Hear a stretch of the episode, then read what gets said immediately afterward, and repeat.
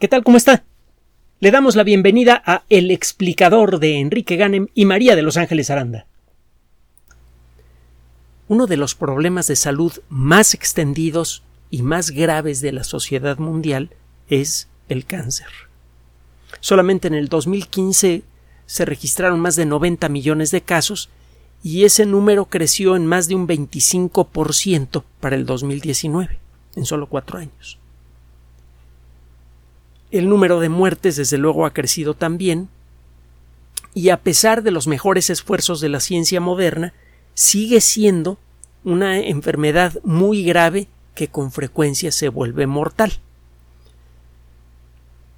El estudiar el cáncer ha resultado ser excepcionalmente complicado. Para comenzar, cuando menos desde la perspectiva del oncólogo, del médico que trata a los enfermos, el que tiene que trabajar con la funcionalidad de la enfermedad. El cáncer no es realmente una enfermedad, sino como 100 enfermedades diferentes que comparten algunas características fundamentales. Por ejemplo, en todos los casos hay un grupo de células que se reproducen de manera enloquecida y que comienzan a consumir todos los recursos del cuerpo, comienzan a destruir los tejidos de alrededor, comienzan a dispersarse por todo el cuerpo y causan muchos tumores secundarios, etcétera, etcétera. Todas esas características las comparten estas 100 variedades de cáncer. Y bueno, para no meternos en demasiados detalles, ya tenemos alguna idea de cuáles son los agentes causales de algunas variedades de cáncer. Hay virus, hay bacterias que pueden producir cáncer, por ejemplo, el famoso Helicobacter pylori, responsable de la mayoría, de la enorme mayoría de los casos de eh, de úlceras sangrantes y también de gastritis. Sabemos que el, eh, eh, consumo de tabaco está directamente relacionado con el cáncer. Cerca de la quinta parte de las muertes causadas por cáncer cada año se pueden relacionar directamente con el consumo de tabaco. También la obesidad, la falta de actividad física, una dieta mal balanceada, el eh, consumo excesivo de alcohol, eh, son responsables quizá por un entre el 10, según a quien le pregunto usted, entre un 10 y un 15% de todas las muertes por cáncer. Son dos factores eh, causales muy claros, que por cierto juntos resultan ser mucho más peligrosos. Si usted fuma y además toma en exceso, el riesgo de sufrir cáncer aumenta mucho y de sufrir otro tipo de enfermedades. Hay virus que producen cáncer, hemos hablado de la hepatitis B, de la hepatitis C, el virus del papiloma humano que se tiene bien identificado. De hecho, el número de casos de cáncer cervicouterino en mujeres jóvenes está empezando a caer estrepitosamente gracias al inicio del programa de vacunación contra el virus del papiloma humano que comenzó hace algunos años. Ya empezó a verse el resultado. Algo eh, muy, muy bienvenido. Pero bueno, em, hay muchas otras posibles causas de cáncer, exposición a la radiactividad, hay ciertas sustancias eh, de uso industrial y ciertos materiales naturales que favorecen el desarrollo de cáncer, por ejemplo, el consumir agua que tenga cantidades, aunque sean muy pequeñas, de arsénico y eh, pues, el tratamiento del cáncer es eh, muchas veces brutal y al mismo tiempo insuficiente.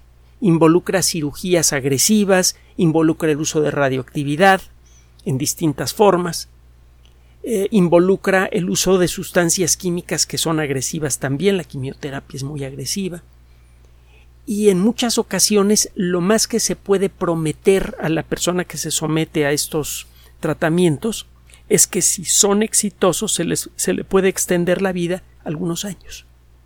Cinco o diez años, una cosa así. El problema es que una vez que se elimina el tumor principal, muchas veces al cabo de algunos años empiezan a aparecer otros tumores iguales, pero en muchos lugares diferentes del cuerpo, y es cuando el cáncer se vuelve intratable. No es posible operar en todos los rincones del cuerpo, no sin eh, eh, acabar matando a la persona que sufre estas cirugías. Eh, la lucha contra el cáncer ha tomado una nueva perspectiva gracias al desarrollo de la biología molecular. Mucho de los, del tratamiento que se le ha ofrecido tradicionalmente a un enfermo de cáncer ha sido generado en forma más o menos empírica.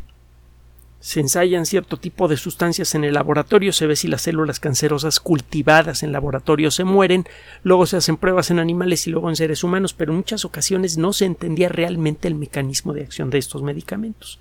Y por eso no se entendía por qué esos medicamentos muchas veces funcionaban muy bien en el laboratorio y no funcionaban o incluso tenían un efecto opuesto en seres vivos. O por qué funcionan bien ratones y no en seres humanos.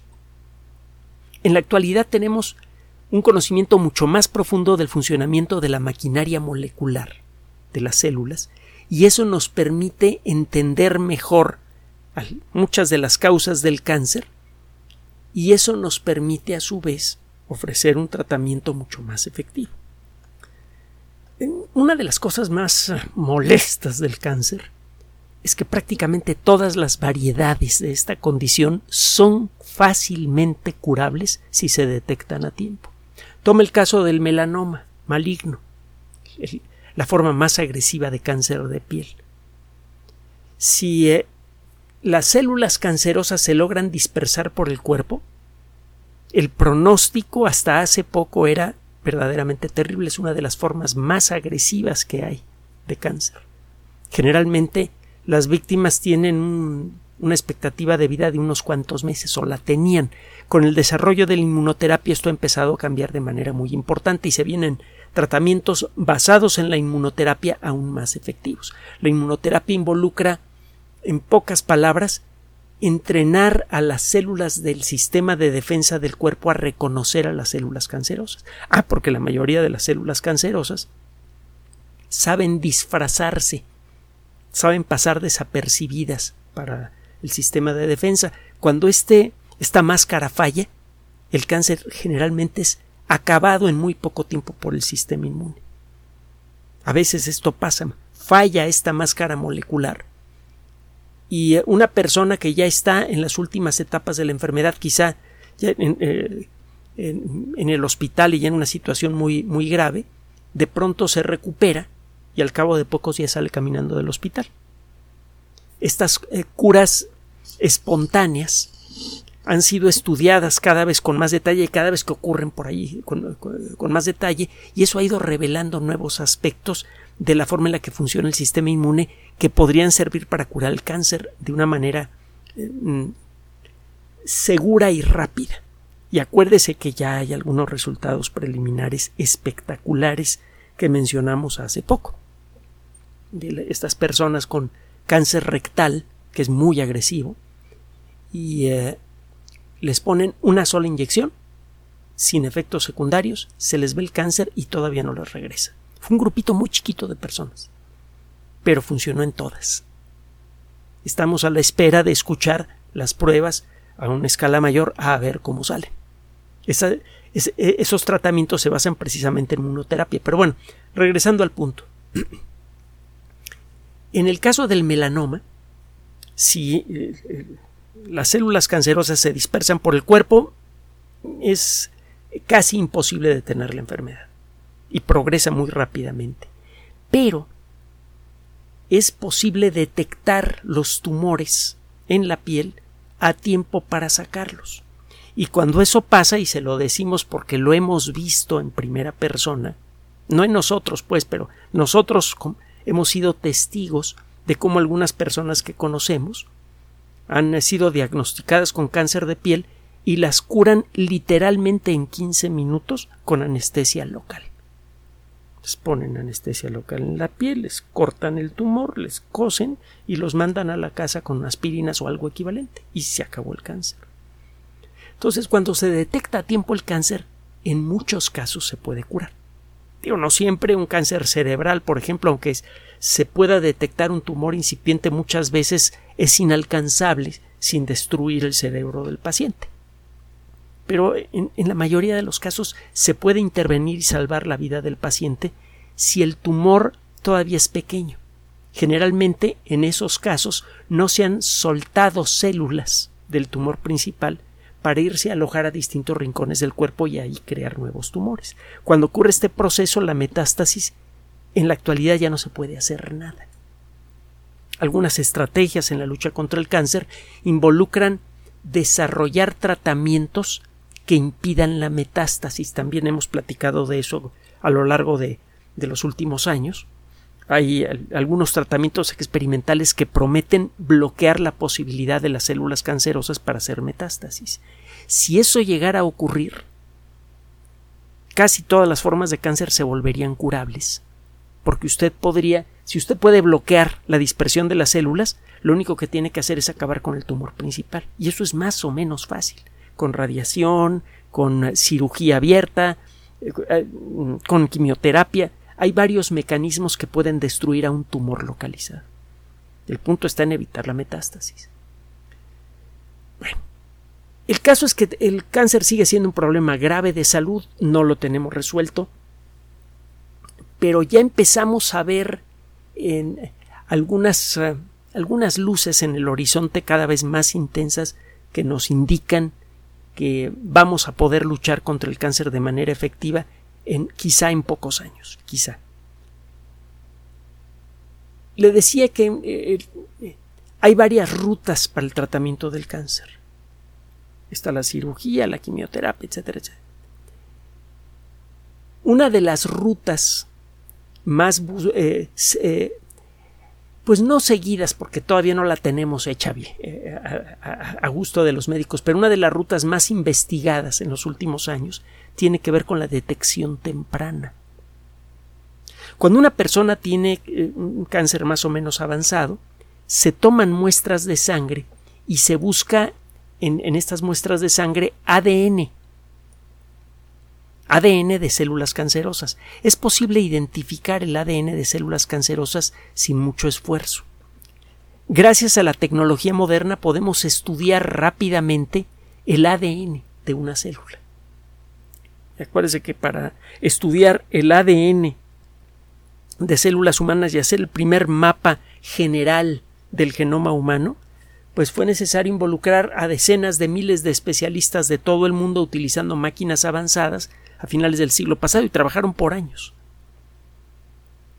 Y eh, ahora resulta que podemos hacer el mismo esfuerzo de manera automática con una sola maquinita. Hemos avanzado mucho. Ha pasado lo mismo que con la computación.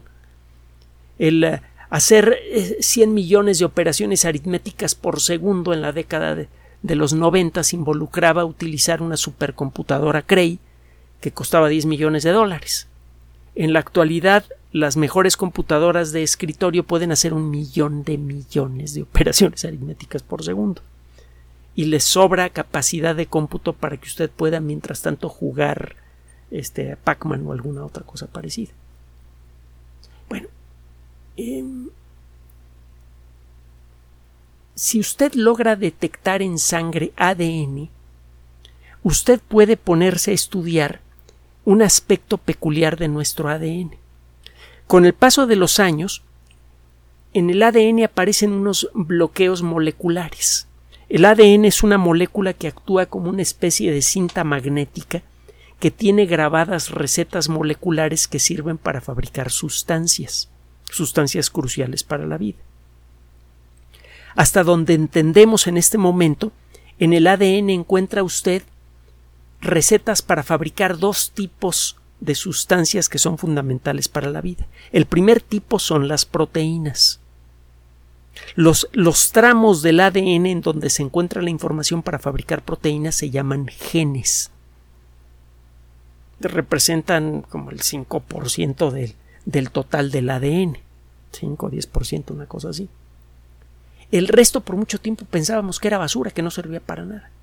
En la última, última década, década y media aprendimos que ese ADN que creíamos que era basura sirve para codificar la creación de una familia de sustancias que se llaman ARN, ácido ribonucleico. Hay muchos tipos de ácidos ribonucleicos. La estructura química básica de los ácidos ribonucleicos es muy similar a la estructura química del ácido desoxirribonucleico del ADN. El ARN es un familiar del ADN. Solo que en una célula normal encuentra un solo tipo de ADN y puede encontrar montones de tipos diferentes de ARN. Algunas de estas moléculas de ARN que son codificadas en el ADN sirven para regular el comportamiento del ADN. De otra manera, el ADN estaría ordenando la producción de proteínas a lo loco sin orden y concierto y las células se mueren. Son los ARN, algunas formas de ARN actúan como reguladores de la producción de proteínas. Sirven para controlar cuándo el ADN puede dar órdenes para fabricar proteínas y cuándo no. Bueno, los distintos tramos de la molécula de ADN a veces van quedando bloqueados por unos candados moleculares que impiden la lectura de un tramo de, esta molécula. Estos candados moleculares tienen una estructura química muy simple, que involucra a un átomo de carbono y algunos átomos de hidrógeno. A este grupito de átomos se le llama grupo metilo. Cuando una, una sustancia que involucra un grupo metilo hace un candado en un rincón del ADN, se dice que ese, ese rincón del ADN ha quedado metilado. Por ejemplo, cuando un gene es metilado, se vuelve ilegible. Ese, ese, tramo del ADN en donde se encuentra la información necesaria para fabricar una proteína queda bloqueado por un candado de metilo, no se puede abrir la molécula de ADN para leer su contenido y por lo tanto no se puede leer la receta para fabricar esa proteína. Si usted revisa el patrón de metilación en donde se encuentran los candados de metilo en una célula típica del pulmón, va a encontrar un patrón diferente que el que encuentra en una célula del hígado. El caso es que la célula del hígado y la célula del pulmón tienen la misma información genética solo que el patrón de bloqueo de ADN de una y de otra célula son diferentes. Parece que eso es lo que permite, o cuando menos en buena medida eso es lo que permite, que las células de un embrión que no están especializadas poco a poco se empiecen a convertir en células pulmonares o en células de hígado. Se van metilando los, eh, algunos genes eh, siguiendo un cierto proceso que apenas estamos empezando a entender. El caso es que usted puede decidir de qué tipo de célula viene un ADN si usted puede observar el patrón de metilación. El saberlo ha costado un esfuerzo verdaderamente tremendo. No es tan fácil con la tecnología moderna obtener hacer una lectura completa y detallada del ADN de una célula. Se puede hacer, es mucho más fácil que hace años, pero sigue siendo complicado. Varios grupos de investigación han hecho catálogos, han hecho atlas de metilación de ADN en células humanas. Y usted consultando esos atlas, generalmente lo hace a través de sistemas de bioinformática, usted puede saber con un cierto si usted detecta un cierto patrón de metilación en la sangre, puede decir, ah, mira, esta célula viene del pulmón. Recuerde que todas las células del cuerpo se alimentan de lo que circula por la sangre, oxígeno y nutrientes, que todas las células descargan en la sangre las cosas que no necesitan. Por ejemplo, los restos de las proteínas que fueron destruidos en el interior de las células una vez que las proteínas se hicieron viejas. Cuando usted destruye una proteína, se puede formar una sustancia muy peligrosa que es el amoníaco. El cuerpo evita que esto ocurra convirtiendo eh, eh, el, precursor de la molécula de amoníaco en una molécula diferente que se llama urea, que a pesar de que es venenosa es mucho menos venenosa que el amoníaco y es soluble en agua. Esa molécula va a parar a la sangre, es filtrada por los riñones y sale, no le digo cómo. Bueno, eh, como todas las células están en contacto con la sangre y todas las células tarde o temprano se mueren, cuando una célula muere, revienta y su ADN acaba en la sangre. Entonces usted toma una muestra de sangre y busca ADN, va a encontrar eh, eh, moléculas de ADN de muchos tipos diferentes, algunas con un cierto patrón de metilación, otros con un patrón de metilación diferente. Si usted quiere saber de qué células viene ese ADN, recurre a estos atlas de metilación que han construido varios grupos de investigación con el paso de los años. Es mucho más difícil de hacer de lo que se lo cuento. Y estos, eh, estos atlas de metilación pues siguen recibiendo nuevas entradas. El patrón de metilación de las células del hígado no es idéntico idéntico en todas las células del hígado.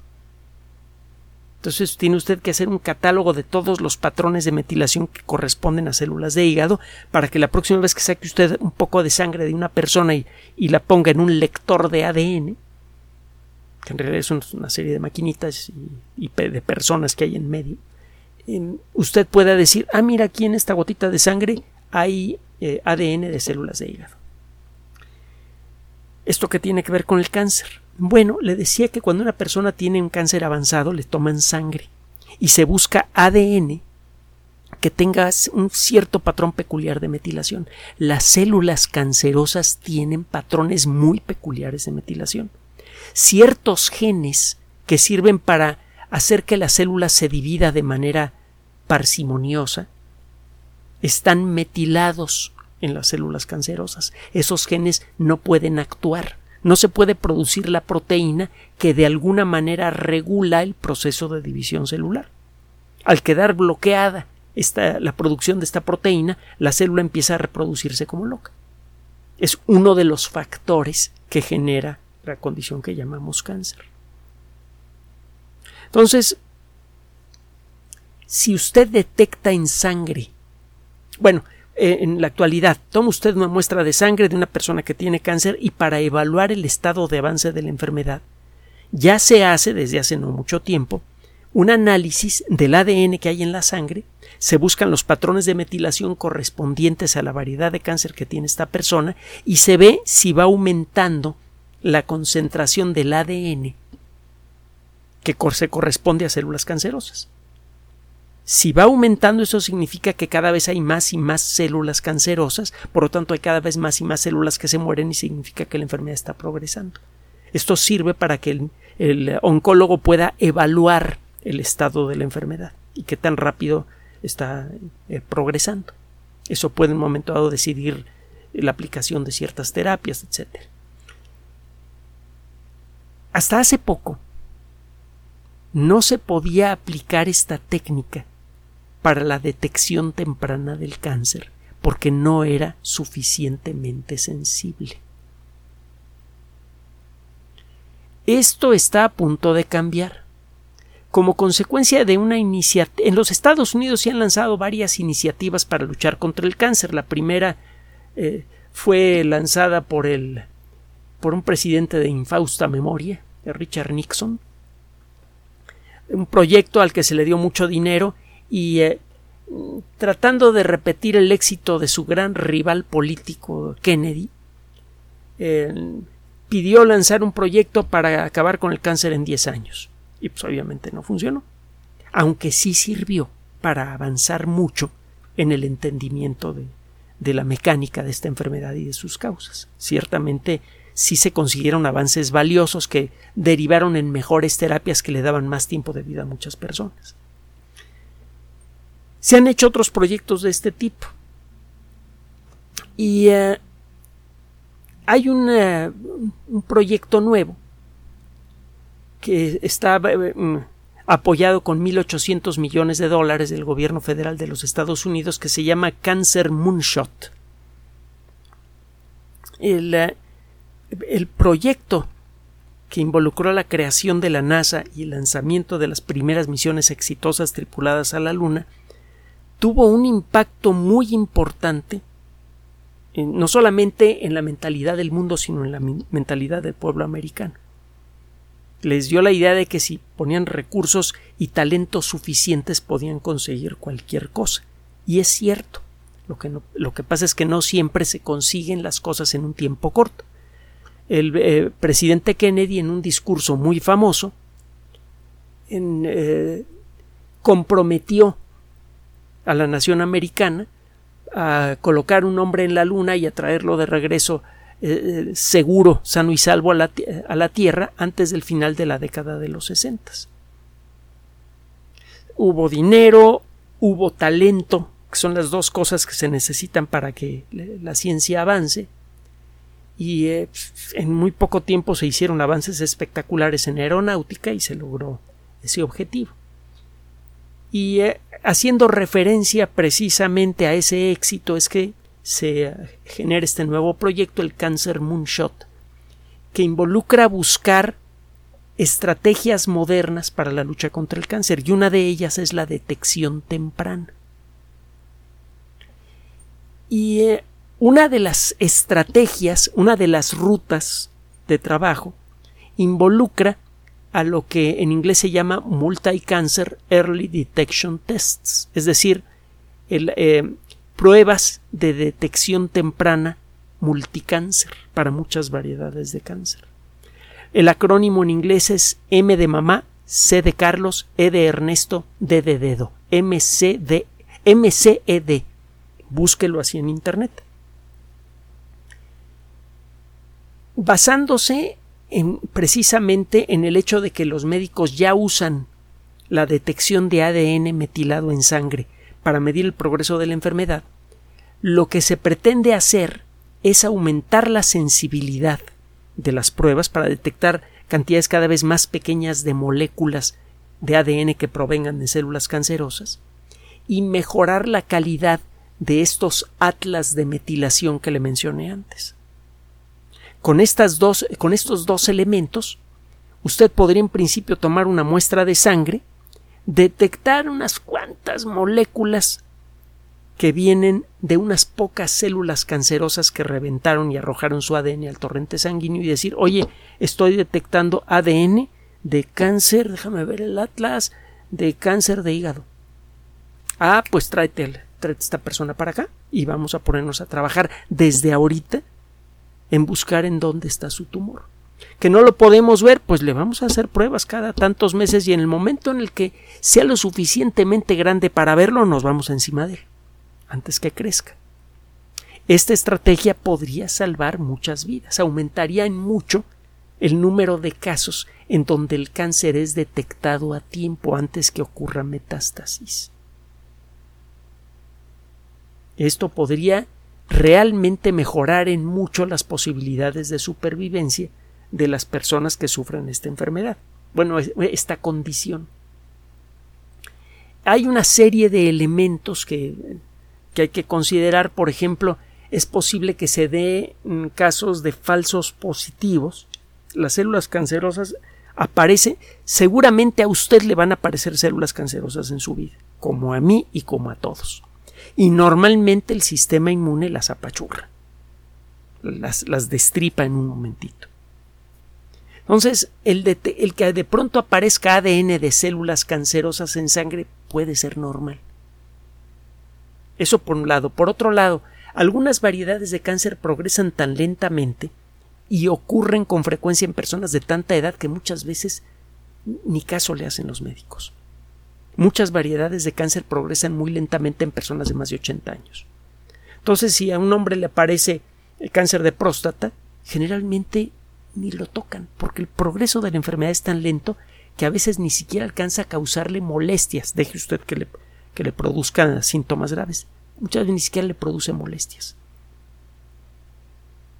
Y esta persona puede vivir otros 10, 15 años, los que vaya a vivir, con ese cáncer sin necesidad de tratamiento y sin necesidad siquiera de enfrentar molestia alguna. Entonces también eso hay que considerarlo. Y bueno, hay una serie de, de, ah, de problemas que hay que solucionar. Muchas células cuando se van haciendo viejas van sufriendo cambios en su ADN. Parece que va, eh, va junto con pegado. Las alteraciones producidas por, por ah, errores en el proceso de copiado del ADN cuando una célula se divide se van acumulando. Las células de una persona de 90 años son hijas de otras células que son hijas de otras células que son hijas de otras células y en cada división, en cada generación de células se perdió algo de ADN. Las células de una persona de 90 años tienen mucho menos ADN que, que las células de la misma persona cuando tenía 10 años. Y este ADN además ya, ya ha acumulado algunas malformaciones. Si usted toma una muestra de sangre de una persona de 50, 60 años, 70 años, va a encontrar cada vez más y más ADN mal conformado y puede usted engañarse y pensar que se trata de un aviso de cáncer. Es parte de los problemas que hay que enfrentar con esto. Solo que eh, se ha avanzado tanto en el desarrollo de la tecnología que ya existen varias compañías que eh, vienen anunciando productos de este tipo. Hay una compañía de biotecnología en los Estados Unidos que en el 2021 lanzó la primera prueba de este tipo, se llama la prueba Galeri con doble L, Galleri, que se supone puede detectar más de 50 tipos diferentes de cáncer cuando están en una etapa muy incipiente. Eso es lo que dicen ellos. Vamos a ver si las estadísticas acumuladas a lo largo de los años lo, eh, lo apoyan, pero mm, hay motivos para creer que estas pruebas y otras pruebas desarrolladas por compañías norteamericanas por un lado y por compañías chinas por el otro, realmente pueden eh, cumplir con la promesa de detectar muchas variedades de cáncer a tiempo.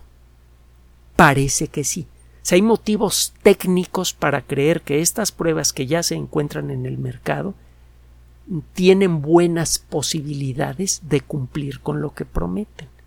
Todavía no hay garantías, no hay suficientes datos para estar seguros, pero esas pruebas ya están en, en el mercado y ahora lo que viene es observar qué tan buenas son para detectar cáncer. Por ejemplo, si a una si consistentemente a personas que tienen cáncer de, de algo de pulmón, la prueba dice que no tienen cáncer de pulmón, pues eso significa que la prueba no funciona. Lo mismo, si dice que una persona tiene cáncer de pulmón y no se le desarrolla y esto se repite muchas veces, e, eso disminuiría mucho la confianza en estas pruebas. Hasta ahora, los datos publicados del análisis de los primeros resultados de estas pruebas sugiere que sí funcionan bien. Sugiere. Falta mucho, todavía, falta algunos, algunos años, para tener una base estadística suficiente para decidir con confianza si estas pruebas funcionan o no. Ahora, si no funcionan, todo lo que hay que hacer es mejorar la tecnología porque el principio sí que funciona.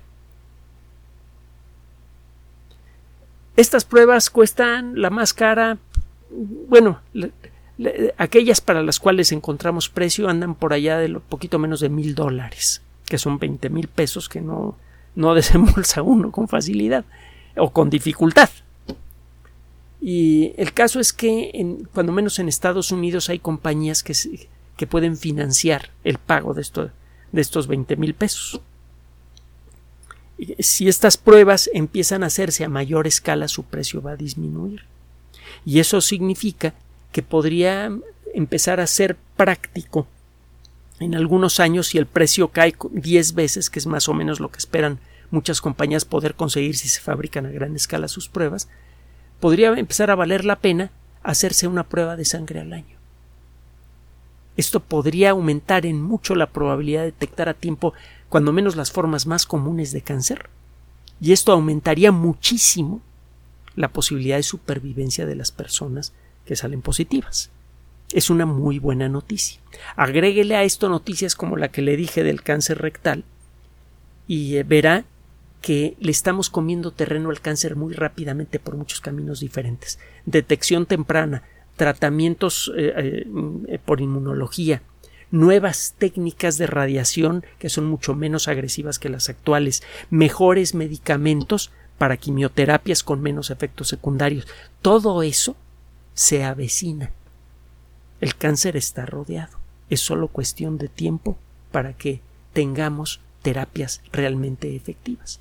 Como le hemos dicho en muchas ocasiones en el pasado, nos gusta mucho este trabajo que podemos hacer gracias a su amable atención y en particular al apoyo de las personas que se encuentran con nosotros en PayPal y en Patreon, porque gracias a ese apoyo, de manera natural, sin inventar nada, podemos traerle todos los días buenas noticias en estos micrófonos.